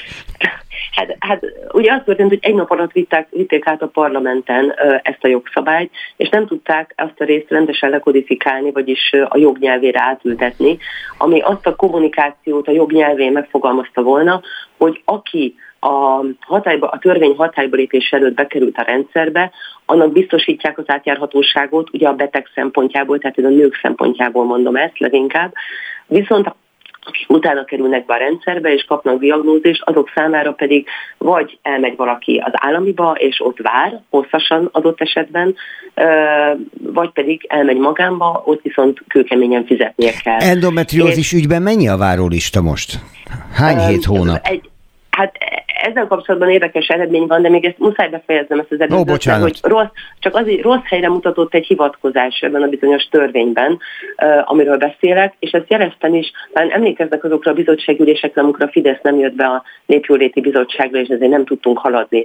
Na akkor volt ugye az endometriózis is, vagy lett volna napirenden, aztán végül bejöttek, és le tudták szavazni, vagy le tudták tartózkodni a javaslatomat, de már ott is említettem nekik, hogy ha tényleg az a jogalkotó célja, hogy a határidő előtt lévő rendszerbe kerülő nőket, nők számára biztosítsa az átjárhatóságot, akkor módosítsák a törvényt, mert jelenleg nem ez van benne. És ezért is volt bizonytalanság a rendszerben, nem csak azért, mert szüneteltek a műtétek és halmozódott fel a várólista, hanem azért is, mert nem sikerült rendesen lekodifikálni a törvényt. Azért valamit és... hadd jegyezzek meg azt, hogy a május elején indított ezügyben egy petíciót, és július elején valamit mond rá a minisztérium, ez példátlan sikernek látszik és számít. És itt, és itt jött volna, itt igen, pontosan ezt akartam mondani, hogy meggyőződésem, hogy erre a találkozóra nem került volna sor, hogyha nem 34 ezer aláírással megyek oda, és hatalmas köszönettel tartozom azoknak az embereknek, akik kiálltak az ügy mellett, mert ez a társadalmi támogatás volt az, ami szerintem átítel ezt az ügyet, és például ezen a találkozón elmondhattam azt is, hogy hogy, hogy, hogy ez a kodifikáció, ez, ez örülök, hogy úgy kiavították, de hogy még mindig egy olyan helyzet van, hogy csak a veszélyhelyzet lejárta után lép hatályba. És most még ugye veszélyhelyzet van, és nem tudjuk, hogy meddig nagyjából egy ember sejtheti ezt az országban, hogy meddig kívánja fenntartani, de most nem erről akarok beszélni, hanem arról, hogy még mindig egy ilyen express helyzet van, hogy hiába mondják azt, hogy, hogy, hogy ezt megoldották, és aki előtte került be a rendszerbe, annak megoldható, még mindig nem sikerült hatályba léptetni az elrontott kodifikációt kiavító törvényi intézkedést, és ígéretet kaptam arra, hogy ezt megteszik, utána néznek, és akkor végre tényleg elmondhatjuk, hogy az, amit ők novemberben mondtak, hogy a törvény hatályba lépés előtt a rendszerbe került nők számára megőrzik az átjárhatóságot, ez akkor megvalósul, de ez nem változtat azon a helyzeten, amit mi akartunk elérni és akarunk elérni, mert én, én, én biztos, hogy küzdeni fogok a jövőben is ezért, hogy akik most kerülnek a rendszerbe, azok a nők, azok számára is átjárható legyen a rendszer, mert én a magam részéről tényleg azt gondolom, hogy aki TB-t fizet, és, és egy ilyen szörnyű betegsége, vagy bármilyen betegséggel egyáltalán küzd, az ne kényszerüljön semmilyen módon arra, hogy, hogy, hogy muszáj legyen neki a magánegészségügybe menni, hanem akar pokoli szenvedéseket átélni és itt egy mondat arról, hogy ez a betegség ez hónapról hónapra való pokoli szenvedést eredményez, és nagyon érzéketlennek tartottam azt a kommunikációt a kormány részéről. Gulyás Gergely volt, aki azt mondta, hogy azt mondta, hogy a veszélyhelyzet után majd foglalkoznak vele.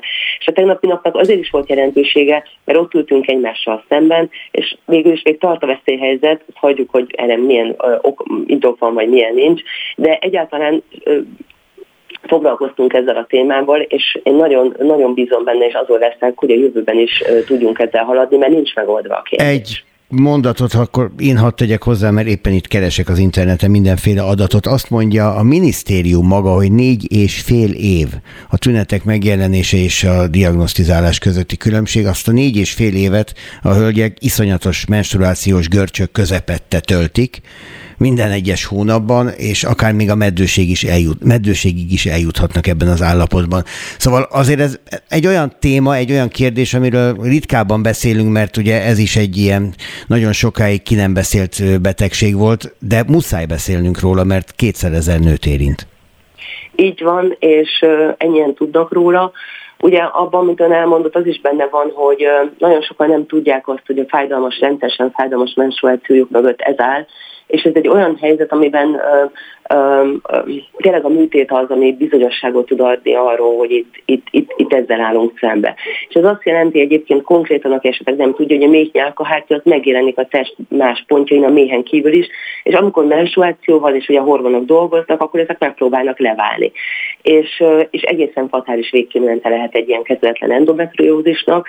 A meddőségek 40%-áért felel az egészségügyi statisztikák szerint, és aki ismer endometriózissal együtt élő nőt, az pontosan tudja, hogy ez milyen mértékben teszi tönkre az életminőséget, és azért is örülök, hogy egy kicsit ez most úgymond erőteljesebben fölkerült a politikai agendába ez az egész betegség, mert, mert én szerintem nem lehet ezt majd a jövőben megcsinálni, hogy hogy nem lépünk határozottan abba az irányba, hogy, hogy diagnózishoz jussanak a nők, és, és, és operációt kapjanak hozzá, nem, ne úgy, hogy hitelt vesznek föl, sok-sok hitelt, és abból fizetik az operációkat, hanem tényleg ezért adózunk, ezért, ezért én, én biztos, hogy nagyon sokan azért adózunk, hogy ezek ilyen ügyekben segítséget tudjunk Meg hát ezt hívják társadalombiztosításnak, ami a régi elképzelésünk szerint pont az biztosítja, hogy ilyen esetekben orvoshoz és műtőbe kerüljön az ember, hogyha szüksége van rá. Szél Bernadett, köszönöm szépen! Én is köszönöm, viszont hallásra! Üzleti szektor. A Spirit FM reggeli műsorának gazdasági percei. Üzleti információk, ingatlanpiaci adatok, pályázati lehetőségek, gazdasági hírek. Minden, ami anyagilag fontos lehet. Alaposan rá kell készülniük az albérlet keresése azoknak az egyetemistáknak, akik az új tanévre kedvező áron szeretnének kiadó lakást találni a fővárosban. Hívja fel a figyelmet a rentingó.com legfrissebb albérletpiaci elemzésében. A részletekről a cég alapítóját Danóci Balást kérdezzük. Jó reggelt kívánok! Jó reggelt kívánok, üdvözlöm a hallgatókat! Ha egy picikét távolabbról nézzük, akkor tekinthetjük onnan ezt az egész albérlet kérdést, hogy mennyit változott ez a pandémia miatt? Mert hogy nagyon sokan azt feltételezték, hogy például a turizmus elmaradásával és az Airbnb lakások felszabadulásával egészen átrendeződik ez a piac, de mintha nem ez történne. Hát egyértelműen a, a koronavírus határozta meg az albérlet piacnak az, az elmúlt másfél évét, és a koronavírusnak a három hulláma az nagyon szépen megfigyelhető volt az albérlet piacon is. Ennek az oka eléggé egyértelmű, a gazdaság működését alapvetően befolyásolta hogy az emberek eh, mennyire, milyen szektorokban dolgozhattak és milyen szektorokban nem. Konkrétan a turizmus és a szolgáltatóipar ugye nagyon megcsínlette ezt a váltást. Ott lényegesen kevesebb munkaerőre volt szükség, és akik elveszítették az állásukat, azoknak értelemszerűen vagy nem tudtak már albérletet fizetni, vagy nem volt szükségük Budapesten albérletre, és ez egy jelentős keresletcsökkenést okozott minden hullámban. Na most a kínálati oldalon pedig a, a turizmusnak az elszívó hatása, tehát konkrétan az Airbnb-s lakások, amik gyakorlatilag a a hosszú távú albérleti piacról mentek át annak idején a rövid távú turisztikai piacra, azok megfordultak, és tavaly tavasszal visszatértek a hosszú távú piacra. És most így a koronavírus válságból való kijövetelnél egy fordított tendenciát láthatunk, de nem visszapattan a piac, ahogy egy éve tavasszal összeomlott, hanem szép lassan épül fel újra az albérlet. Tehát ha valakinek az az illúzió, hogy így a válság végén, a járvány végén biztos sokkal olcsóbbak az albérletek, akkor azért csalódni fog, mert sokkal, nem legfeljebb árnyalatokkal. Hát ez attól függ, hogy melyik oldalról nézzük, hogy a bérbeadók vagy a bérlők oldaláról. Hát én most a bérlőket tekintettem alapnak. Ez így van, de ugyanannyi bérlő, meg ugyanannyi bérbeadó van, tehát a, a, a bérbeadó az értelemszerűen azt gondolja az ő szempontjából teljesen jogosan, hogy, hogy sokkal olcsóbbak a, az albérletek. A, a bérlők viszont mivel ők a jövedelmüknek egy nagyon jelentős részét költik lakhatásra, ők hiába érzik azt és látják, hogy olcsóbbak, laknak, olcsóbbak lettek az albérletek, de azért ezt nem tudják még ezeket az árakat sem úgy megélni, hogy, hogy, hogy ez mennyire, mennyire kedvező lenne. Tehát, hogyha mondjuk ezt így számszerűsítjük, akkor a tavaly nyári adatokhoz képest az közel 20 ezer forinttal, egy olyan 15-20 ezer forinttal olcsóbb egy átlagos budapesti bérlakás még mindig, mint egy évvel ezelőtt volt. Ami egyébként most az önök számításai szerint átlagosan 144 ezer forint, így ami van. egy egyetemista számára azért lássuk be eléggé durva költség. Nyilván saját maga nem is fogja kigazdálkodni, vagy ha igen, akkor az egyetem mellett dolgozni kénytelen hanem a szülők fognak a zsebükbe nyúlni. Van erre valami jó tanács? Hogy lehet ezt okosan? Ugye összeszoktak állni a fiatalok és közösen bérelni egy lakást. Ez működik? És ezt szívesen veszik mondjuk a bérbeadók? Így van, hát igazából mi, mi három olyan tanácsot is megfogalmaztunk most az egyetemistáknak, hogy aki szeretne egy kicsit jobb áron albérletet találni a szeptemberi időszaktól kezdve, az elsődleges az, hogy, hogy ne hagyja az utolsó pillanatra az albérlet keresést, mert hónapról hónapra emelkednek az árak, és amennyiben az egyetemeken a jelenléti oktatás lesz, és sőt a külföldi hallgatók is, ha visszatérnek, akkor az egy jóval nagyobb keresletet jelent, mint a, a tavalyi évben volt. Ez az egyik tanács. A másik pedig, hogy az albérletpiacnak a legolcsóbb egysége az mindig a kiadó szoba, és a, az egyetemisták azok, akik ugye legnyitottabbak erre a szoba bérlésre, ami kicsit hasonlít mondjuk a kollégiumban történő lakhatáshoz, és a, ebből adódóan viszont ez a legolcsóbb termék az albérletpiacon, ebből van a legkevesebb, és ez kell el a leghamarabb. És erre javasoljuk mi, hogy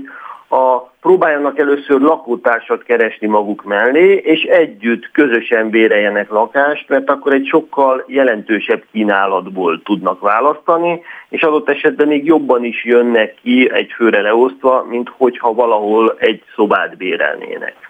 A harmadik tanácsunk pedig az egyetemistáknak, hogy hát tanulva az elmúlt másfél évből, egyértelműen bele kell venni a szerződésekbe visz majorként azt az esetet, hogyha az egyetemek újra átállnának az online, online oktatásra, hogy ebben az esetben a bérlőnek legyen joga felmondani a szerződést teljesen jogszerűen és számára negatív következmények nélkül. Tehát konkrétan a kauciót azt ne veszítse el. Ez mondjuk egy igen logikus lépés. Az egy más kérdés, hogy a bérbeadó mennyire szeretne egy ilyen záradékot a szerződésében látni, de hát ez alkú kérdése nyilván, hogyha ki akarja adni, akkor előbb-utóbb erre rá fog állni. Előbb mondtam ezt a 144 ezer forintos bérleti díj átlagot, amely Budapestre érvényes is, amit éppen önöktől tudok, de gondolom, hogy ez az átlag azért ez nagy szórást mutat. Hol a legolcsóbb és hol a legdrágább az albérlet ma Budapesten?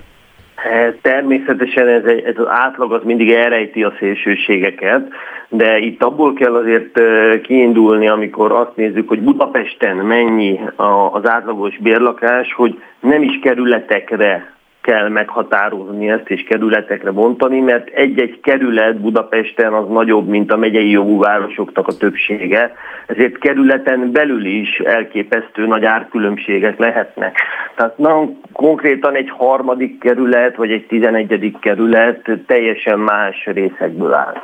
Mi azt mondjuk, hogy a, a Budapesten az albérleti díjakat alapvetően három tényező határozza meg, a központtól való távolság, a közlekedési kapcsolatok, és itt elsődlegesen a kötött pályás közlekedésnek, a metrónak, villamosnak az elérhetőségét jelentjük, és a harmadik pedig a, a, az adott környezetnek az élhetősége. Tehát, hogy egy zöldebb környezetről van-e szó, vagy pedig adott esetben egy nagyon jobban beépített területről.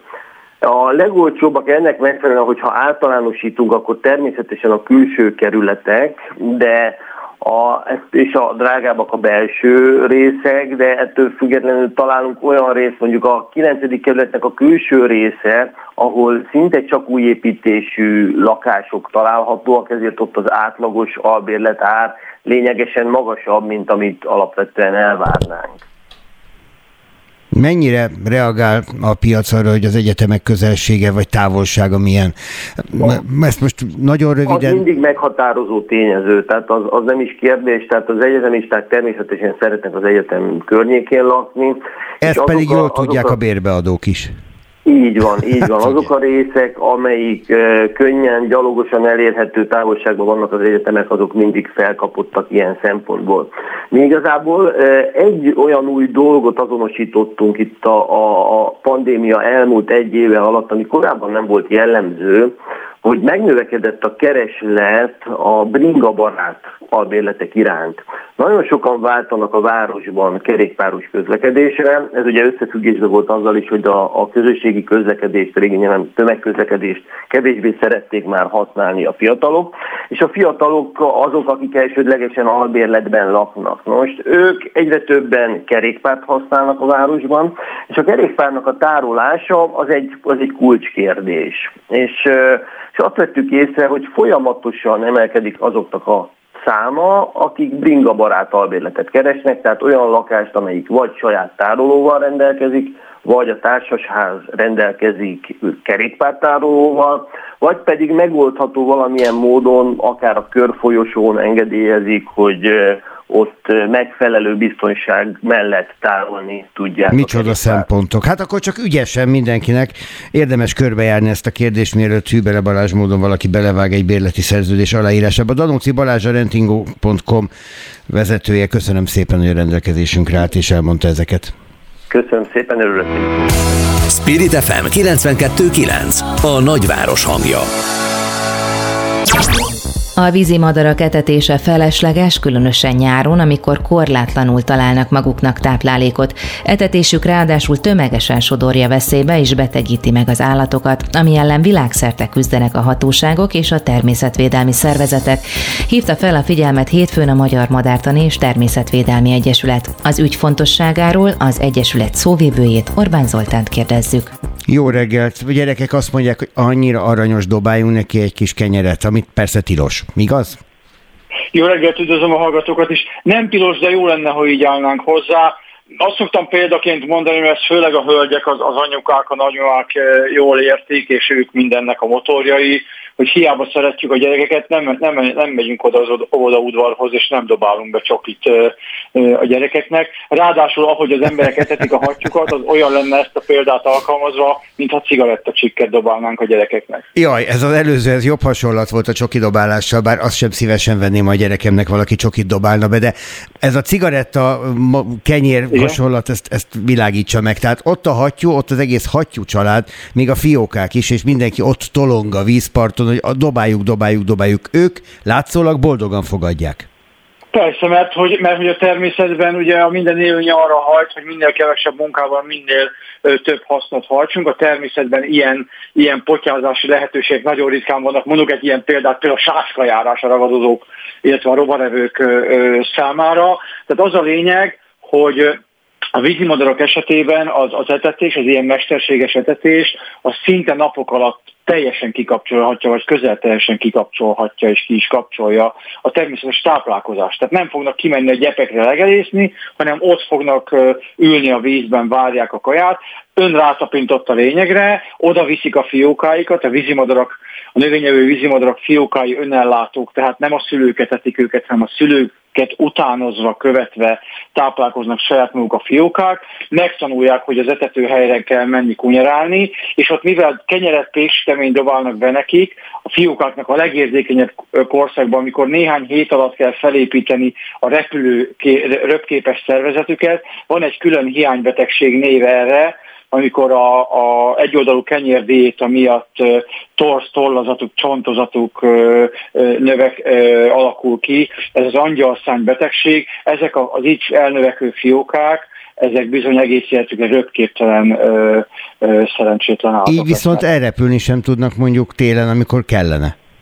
Egyrészt nem tudnak az angyalszány betegségben szenvedők, nem tudnak elrepülni, viszont viszont a másik rendkívül káros hatása a vízimodelletetésnek, hogy a röpképes madarak fejében is szinte teljesen kikapcsol ez a elvonuló viselkedés. Ugye a vízimadarak számára a túl és alapvető feltétel, hogy a fagy és a hó ellen húzódjanak délebre. Ezek a madarak az etetőhelyen egyre többen lesznek, hiszen össze az átvonulók látják lent, akkor oda lehúzódnak, és ilyenkor, ha bejön, mint néhány évvel ezelőtt egy 30 éve nem látott hideg, akkor tömegesen fagynak be a vízbe, ami önmagában nyilván borzalmas, és hát úgy meg aztán még elképesztő, még rosszabb, ha figyelembe veszük, hogy ilyenkor önkéntesek, főleg tűzoltók az életüket kockáztatva próbálják meg kimenteni a vízbe fagyott vízimadarakat. Tehát ez teljes mértékben felesleges, értelmetlen. Ki kell, hogy sajnos mondjuk, hogy hatásmechanizmusát tekintve, a végeredményt tekintve a vízimadarak etetés az gyakorlatilag állatkínzás. Fontos, hogy ezt kimondta, és hát remélem, hogy most tanultunk is valamit ebből, amit hallottunk öntől. Köszönöm szépen, hogy elmondta,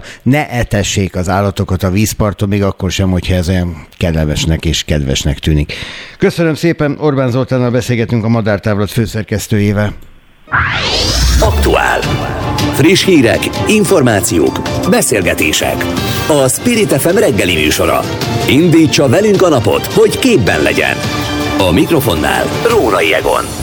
Megalázó összegért is elvállalják a tanárok a nyári táboroztatást, egy második kerületi táborba óránként 760 forintért csábítják a pedagógusokat. A pedagógusok szakszervezete szerint ritka, hogy gyermekfelügyeletért bruttó 1500 forintnál többet kapjon egy tanár, és előfordul, hogy a pedagógusokat kötelezik a táboroztatásra. A vonalban Szabó Zsuzsa, a pedagógusok szakszervezetének elnöke. Jó reggelt kívánok! Jó reggelt kívánok! Gondolom nem először hallja azt a mondatot, hogy az jár, hogy az iskola szervezzen tábort. Tehát, hogy úgy élik a szülők az életüket, hogy ez hozzátartozik, és nem gondolunk bele abba, hogy mondjuk ilyenkor a pedagógus a nyári szabadsága helyett vagy mellett táboroztat. Igen, ez egy minden évben visszatérő kérdés de az, hogy a pedagógusok milyen tanévet zártak, és hogy ezután még mindig ezért a gyalázatosan alacsony kiajánlott bérért hajlandóak elmenni a szabadságuk terhére akár táboroztatni, mert hogy ez egy óriási igény a szülő részéről.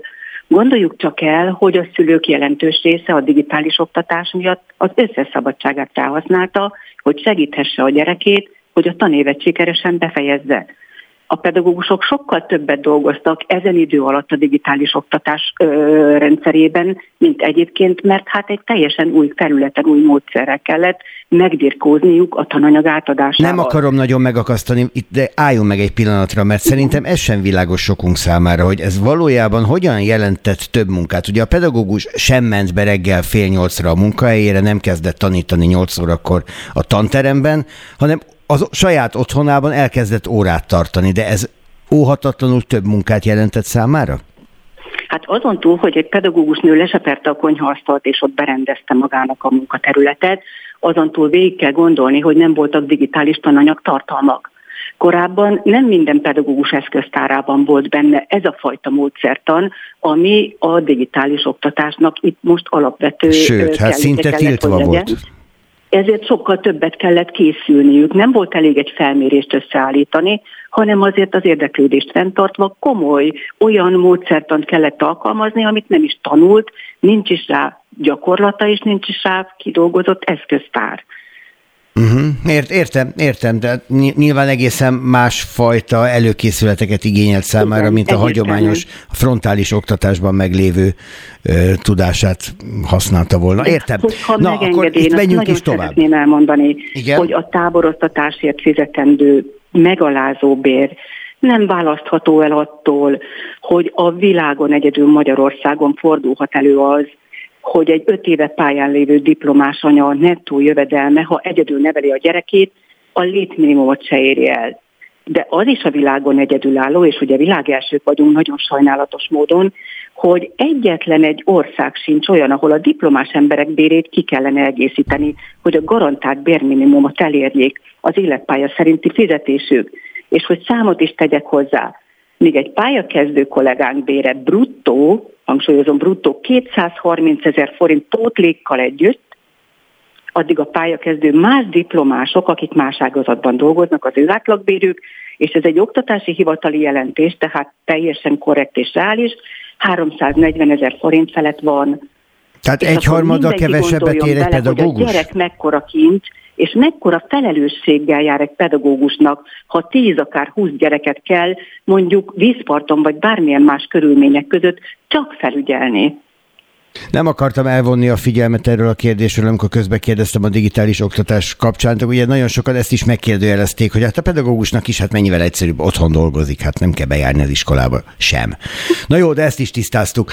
Az, hogy egyharmaddal kevesebbet ér egy diplomás pedagógus, mint egy diplomás más területen elhelyezkedő, ez gondolom olyan nagyon vonzóvá nem teszi ezt a pályát, de önök szakszervezetként nem tudnak ennél erőteljesebben megnyilvánulni a pedagógusok érdekében?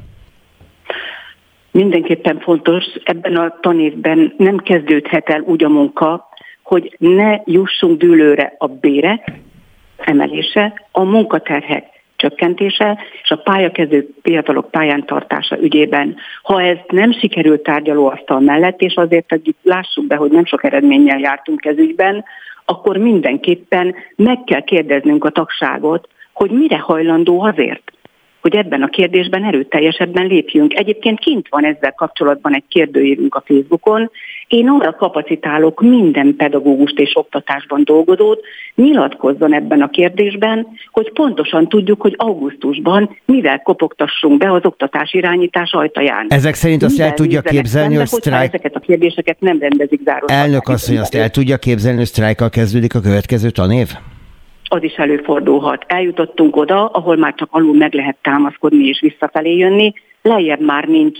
Nem lesz pedagógus, aki tanítja a gyerekeinket, de évek óta kongatjuk a harangot, és az oktatáspolitika és maga a politika nem foglalkozik ezzel a kérdéssel, pedig szembe kell nézni, 7000 nyugdíjas megy ki a rendszerből, főként azért, mert nők dolgoznak, még a nők 40 éve miatt ez növekedni fog, a nyugdíjba vonulás lehetősége miatt, és ebben az évben 7000 diákot vettek fel tanárképző bármilyen szakára.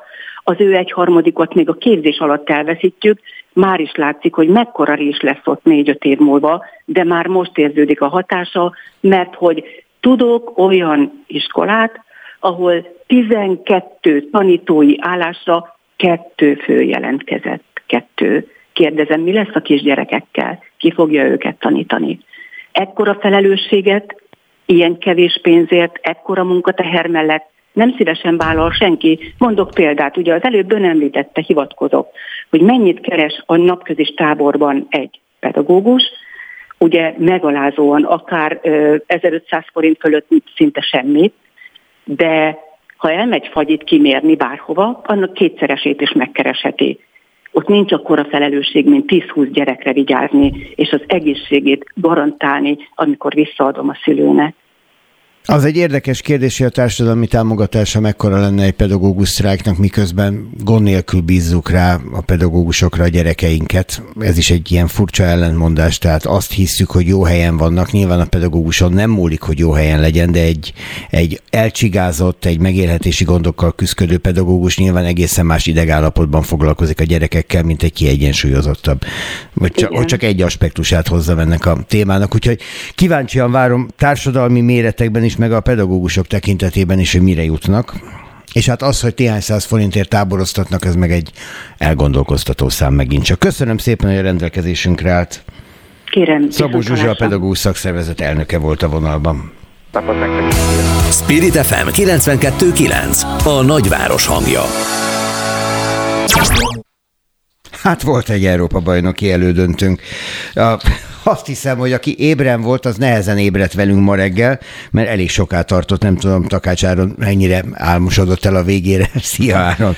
A Tribün magazin műsorvezetőjét köszöntöm itt, a mi műsorunk műsorvezetőjét. Szia, köszönöm a meghívást, és sok szeretettel köszöntöm a kedves hallgatókat. Kellett ez az elődöntő kitartás, mert hogy ugye látványos focit várunk mindig, ez nem volt látványos, ez valami egészen elképesztő fizikai harc volt, és taktikai harc.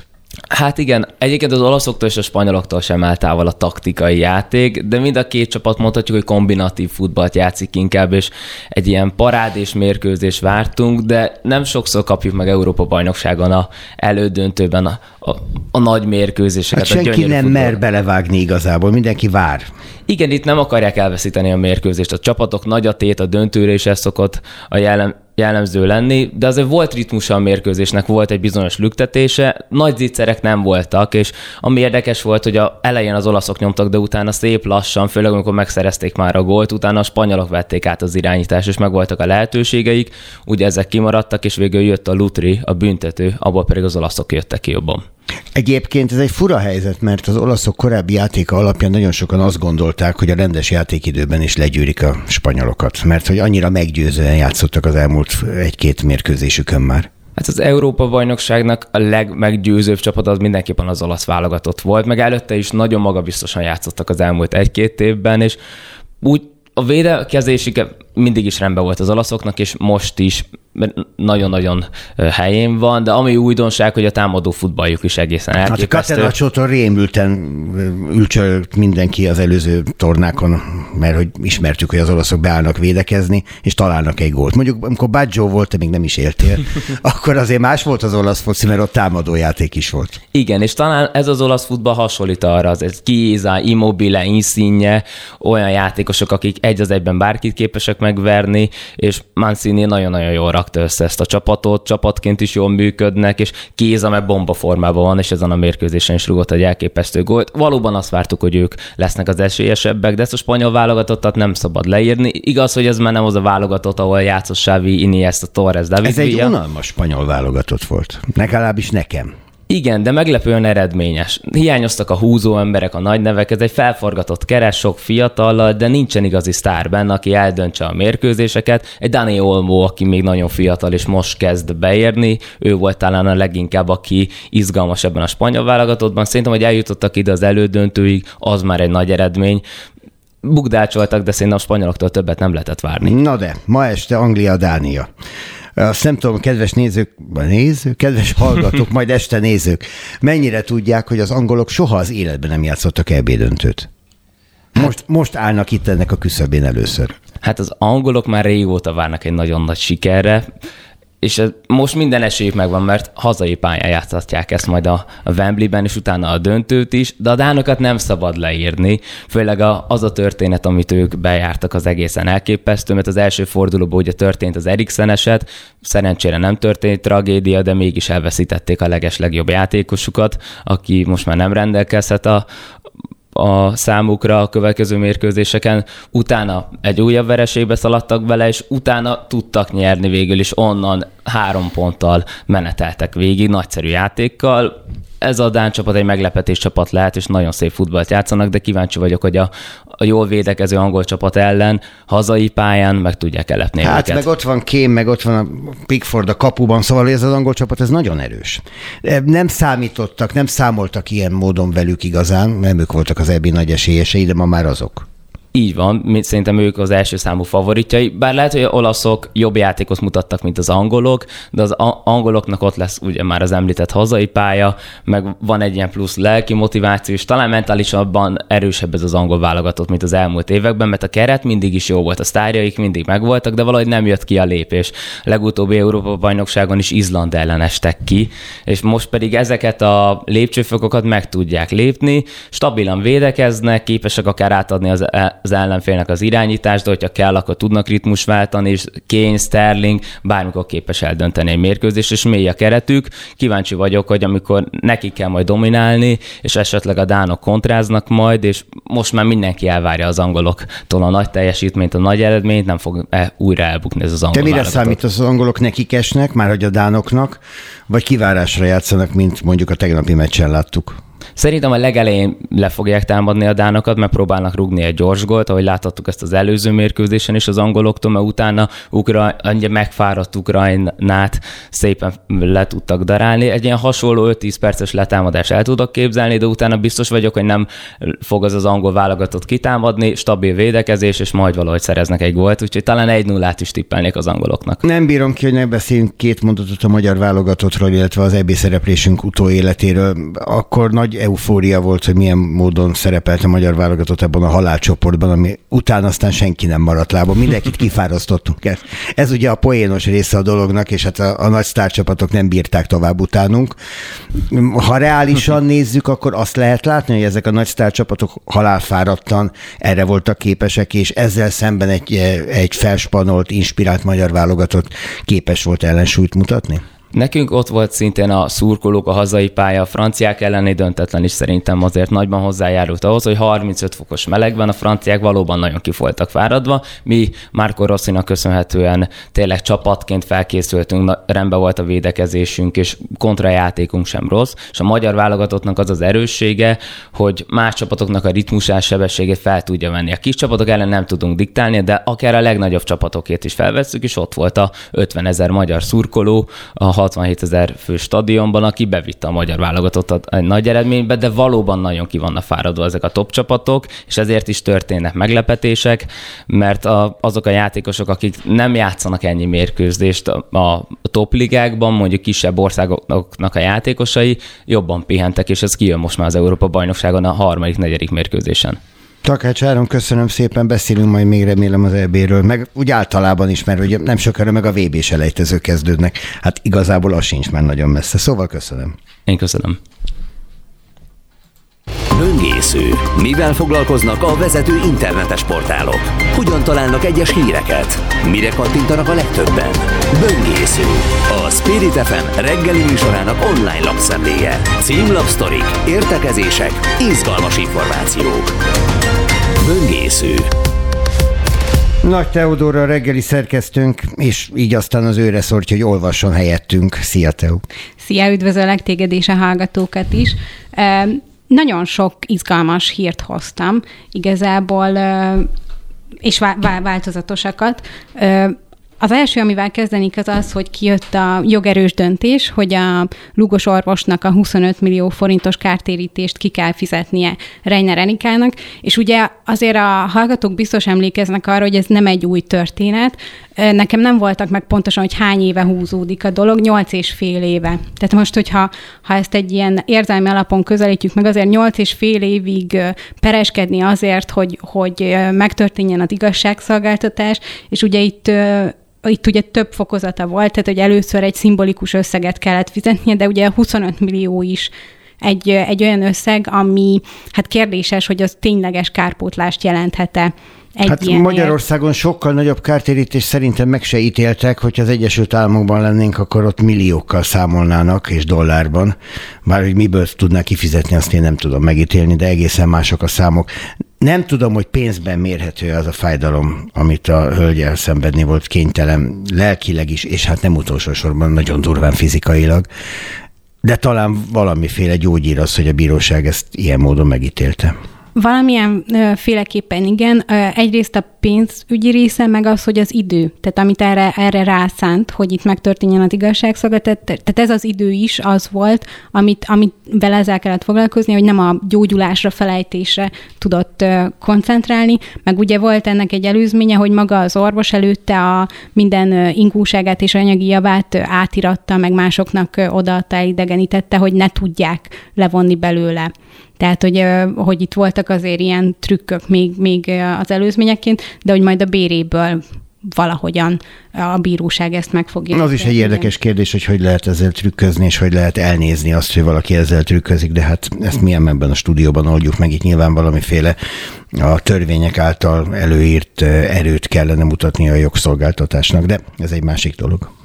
A következő hír az az, hogy a kormánypártiak 85%-a sem szeretné azt, hogy 35 évre koncesszióba adják az autópályákat. Ezt a Publikus mérte meg, és a népszaván jött le a felmérés. Ugye ez azért érdekes, mert hogy, hogy direkt arra ment rá a kutatást, vagy arra is, hogy a kormánypártiaknak a hozzáállását is, is figyelje. Az nem meglepő senki számára valószínűleg, hogy az ellenzéki érzelmű szavazók ezt elutasítják, de ez egy nagyon magas arány a kormánypárti szavazók szavazók körében, és, és az az érdekes, hogy az ellenzéki összefogás hívei 80%-ba utasítják el.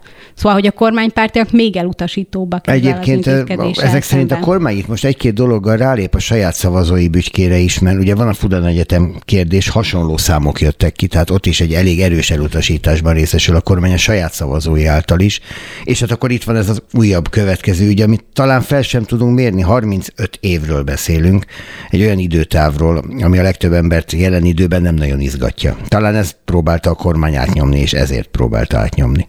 Igen, viszont ugye egy, egy olyan dolognak a kiszervezéséről van itt szó, ami, amiről viszont van történelmi tapasztalat. Szóval, hogy egy, egy olyan típusú dolog, ami, amiről van igenis az embereknek vélemény, és talán a Fudánnál is, ugye, ugye hogy itt meghallották azt, hogy kínai kommunista párt, egyetem, tehát egyből visszajött egy csomó, csomó emlék, meg régi berögződés, érzelem de azért, azért az is érdekes, hogy a Fudánnal kapcsolatos kommunikáció hogy megváltozott pont az után, miután kiderültek, hogy nincs is akkor a társadalmi támogatottsága a dolognak. Hát igen, bár a kommunikáció megváltozott, a törvényt elfogadtatta a parlament el. Nem hiába mondtam, hogy a kommunikáció Már változott meg. A kommunikációban kiválóak vagyunk minden szempontból. Na most akkor még egy mondatot hadd tegyek ehhez a, a a koncesszióhoz, ami az autópályákat érinti. Tegnap itt elhangzott ebben a reggeli műsorban szakértőtől az, hogy ez igazából ráadásul nem is koncesziós pályázat, csak annak nevezi a kormány, és éppen ezért szerintük,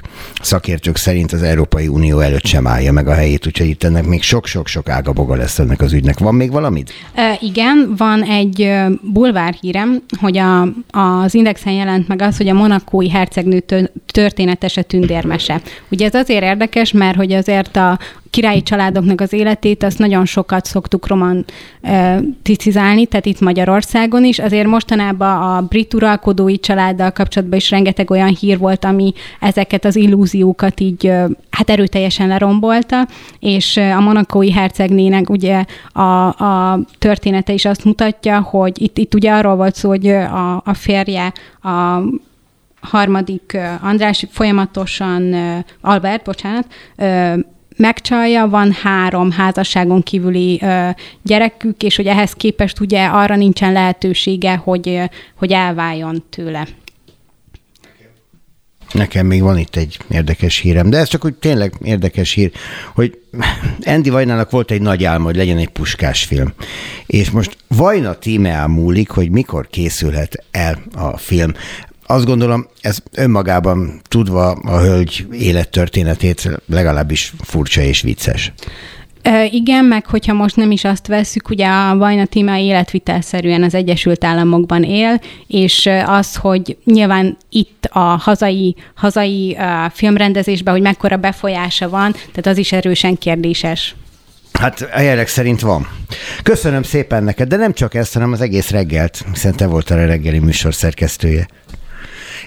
és hát folytatjuk, mert mindenfajta átmenet nélkül egy ugyanolyan mikrofonhoz kellene. Ez elég hangosan sikerült, Hadobás Bernadettet köszöntöm.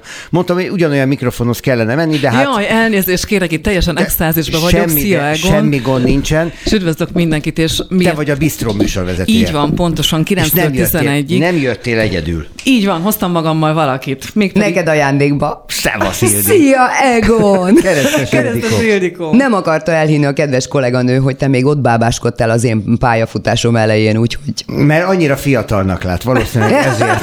Hát az hogy lehet? Hát olyan jó, hogy látlak. Köszönöm, én is örülök neked, és milyen jó színed van.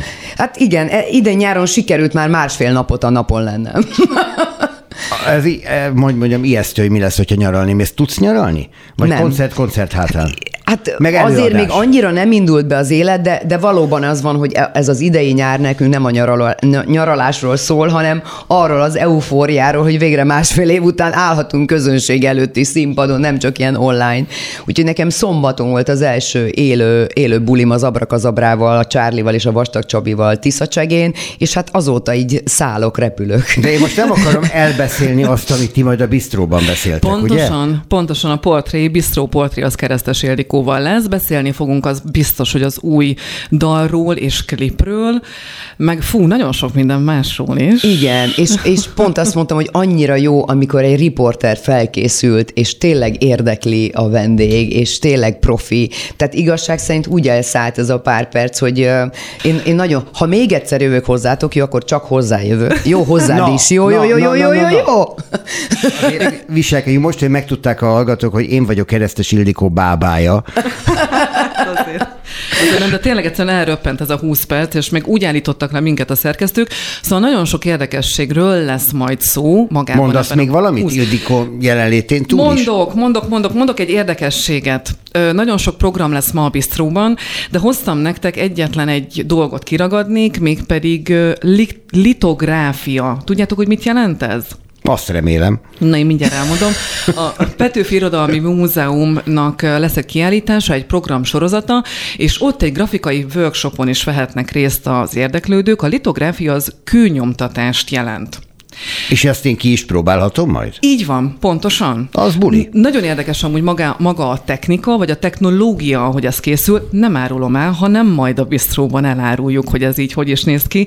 De, De kár, hogy nem tudok ott lenni. Engem annyira érdekelnek az ilyen dolgok. Nagyon, engem is, és ez meg felettébb érdekes. Tehát, hogy tényleg egy ilyen 19. századi technológiáról van szó, vagy technikáról van szó, és hogy kőnyomtatás, most ezt így a fejünkben van valami, elképzeljük, na de a valóságban ezt hogy is néz ki? Bernadett, csapda honod alá Ildikót, és menjetek el. és visszahozunk, várok mindenkit 9-től 11-ig. Na, ez most nem arról szólt, hogy most innen menjetek, de innen is menni kell, mert mindjárt jönnek a 9-es hírek. Én köszönöm a kedves hallgatók ma reggeli figyelmét is, majd számítok rá két hét múlva, amikor itt újra találkozhatunk. Ne kapjanak hőgutát, vigyázzanak magukra, és ne legyenek sokat a napon. Kellemes napot kívánok, Róna Jegont hallották.